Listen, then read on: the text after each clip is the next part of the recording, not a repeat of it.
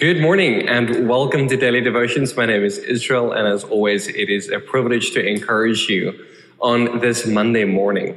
We are continuing on with our devotion series on the Apostle Paul's first letter to the church in Corinth. You can read about his apostolic mission to the Corinthian church in Acts chapter 18.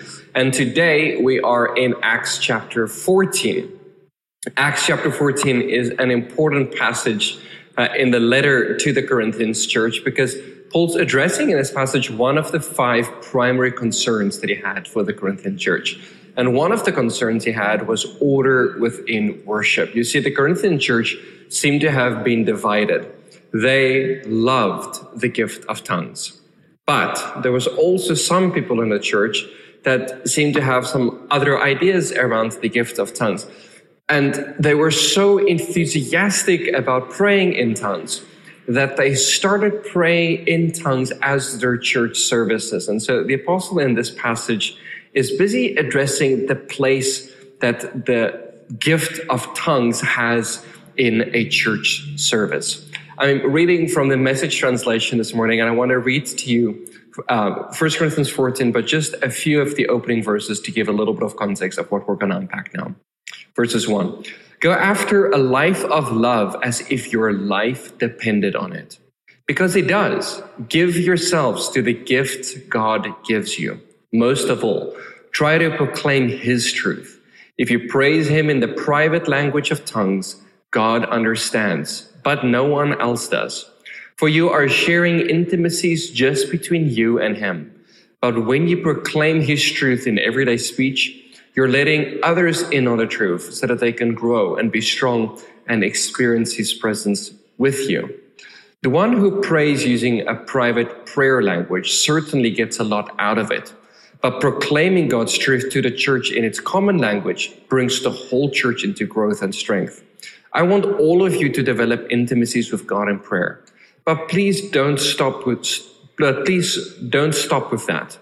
Go on and proclaim his clear truth to others. It's more important that everyone has access to the knowledge of the love of God in language everyone understands than for you to go off and cultivate God's presence in a mysterious prayer language. Unless, of course, there is someone who can interpret with you and what you are saying for the benefit of all. Think, friends, if I come to you and all I do is pray privately to God in a way only He can understand, what are you going to get out of that? If I don't address you plainly with some insight or truth for proclamation or teaching, what help am I to you?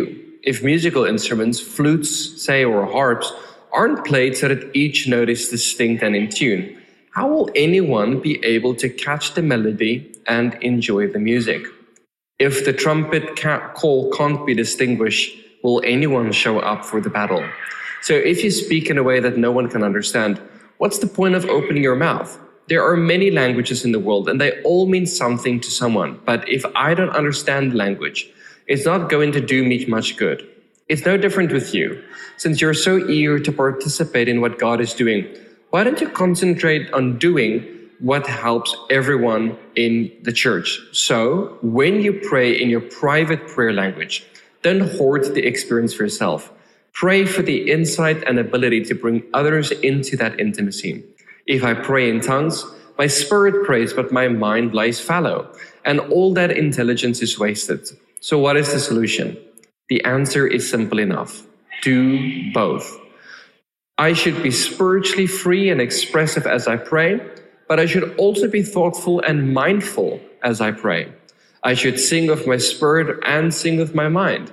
If I give a blessing using your private prayer language, which no one else understands, how can some outsider who has just shown up and has no idea of what's going on when to say amen? Your blessing might be beautiful, but you have very effectively cut that person out. I'm grateful to God for the gift of praying in tongues that He gives us for praising Him, which leads to wonderful intimacies we enjoy with Him. I enter into this as much or more than any of you.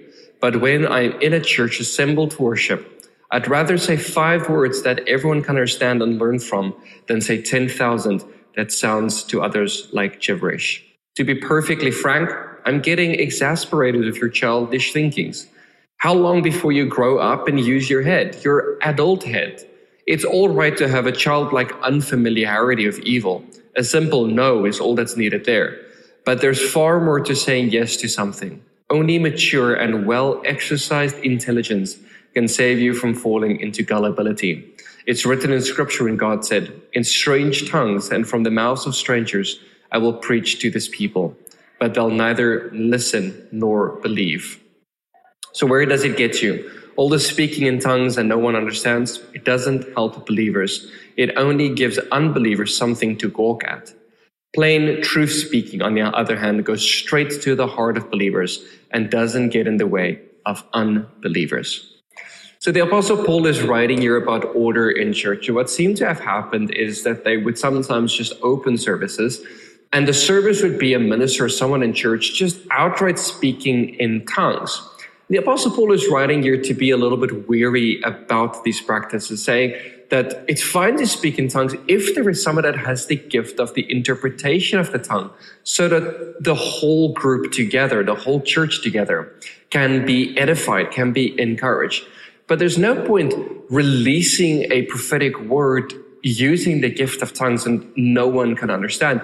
No one is built up. There are various different ways that the gift of tongue plays out. The gift of tongues is sometimes misunderstood to be physical languages. That term is called xenolalia. It's when God or through the Holy Spirit gives actual languages. Now, in the past, it's often been understood that when God gives someone a specific language, it's probably because he's calling them to be a missionary.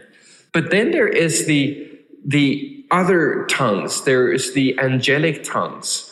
We call that glossolalia. That's more the tongue that the apostles experienced at the day of Pentecost. You see, although the apostles were praying in what we simply know according to the book of Acts was tongues, every person present from different nationalities heard the tongues in their own language. And so we know they weren't speaking a specific language there, but the Greeks heard Greeks and the Aramaics had Aramaics. And if there were people from other nationalities, they would have heard it in their own languages. But then there's also the gift of tongues, which is the perfect will of the Father prayed through us. And tongues is sometimes a beautiful experience of personal prayer and personal edification. And it is something that you should be encouraged to do. The Apostle Paul boasts in this passage. He says, I pray even more than any of you in tongues. But there's no use of doing it in the church if it's not going to lead to building up the church as a whole. Now, this passage has a lot of times been used by churches as an excuse for why the gift of tongues should be absent in the churches. They said, well, the apostle Paul said that it does, it's not very useful in churches. And so churches have used this passage to justify a complete absence of the gifts of the Spirit in the church. The gift of tongues is a gift that can strengthen and encourage the church. It is a gifting given to the church. Primarily, it's to build myself up. Primarily, it's to strengthen my spirit. Primarily, it's when I don't have the words to pray. The Holy Spirit comes and prays through me. But there's other times when the Holy Spirit will release a word to a church through the gift of tongues. And there needs to be someone with the gift of interpretation of tongues to understand what is being released. This passage is not an excuse for churches to just blanket outright ban the gift of tongues from church services.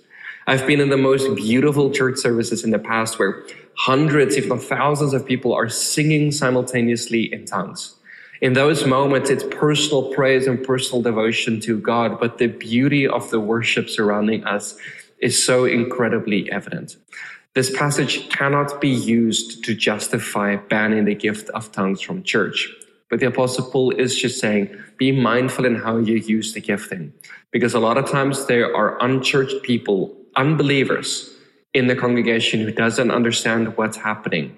And until they can understand what's happening and sense the anointing of the Holy Spirit at work, all they're hearing is gibberish. And so don't use this passage as an excuse to ban tongues, but also be cautious, be mindful on how you apply the gift of tongues to encourage other people. This passage ends with the Apostle Paul writing about women needing to keep silent in church. Now, this passage has been abused by so much of the church as an excuse that women can't teach and women can't preach or used to sort of subversive force women into a certain place that certain church denominations have deemed them to be. But what's always missed about this passage is the fact that the apostle Paul says to the woman to be silent during church service and rather to be educated at home. To give a little bit of context to what happens here, not to go too theological, but basically, in the Jewish world, women weren't educated. And so suddenly, women were put on equal footing to men in church services.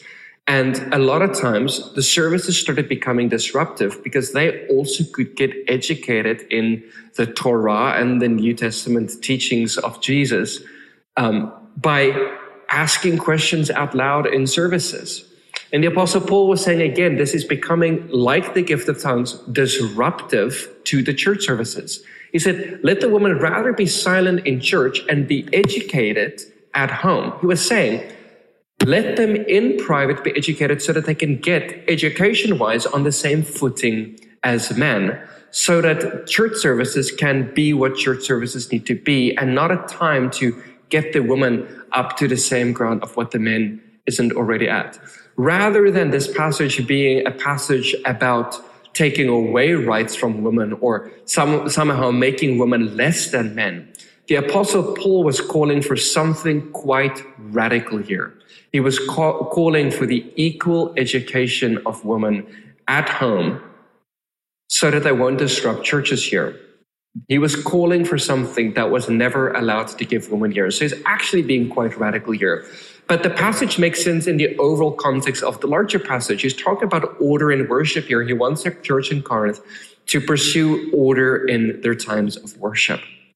And so it's not about a woman being less than men or women not being allowed to talk in church. It's about order in worship. And then lastly, the, the message translation in verses 39 and 14 words this very well to just sum it all up. He writes, Three things then to sum this up.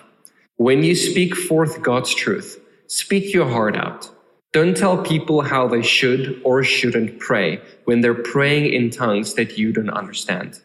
Be courteous and considerate in everything. Amen. Let's pray. Holy Spirit, thank you for the incredible gift of tongues. Thank you for all the giftings that you've given us and you develop in us. Will you help us develop the giftings further? Will you help us to learn how to apply the giftings so that it will actually benefit our communities and not become disruptive to worship? And Father, will you always lead us and guide us into all truth? Be with us today and this week. In your name we pray. Amen.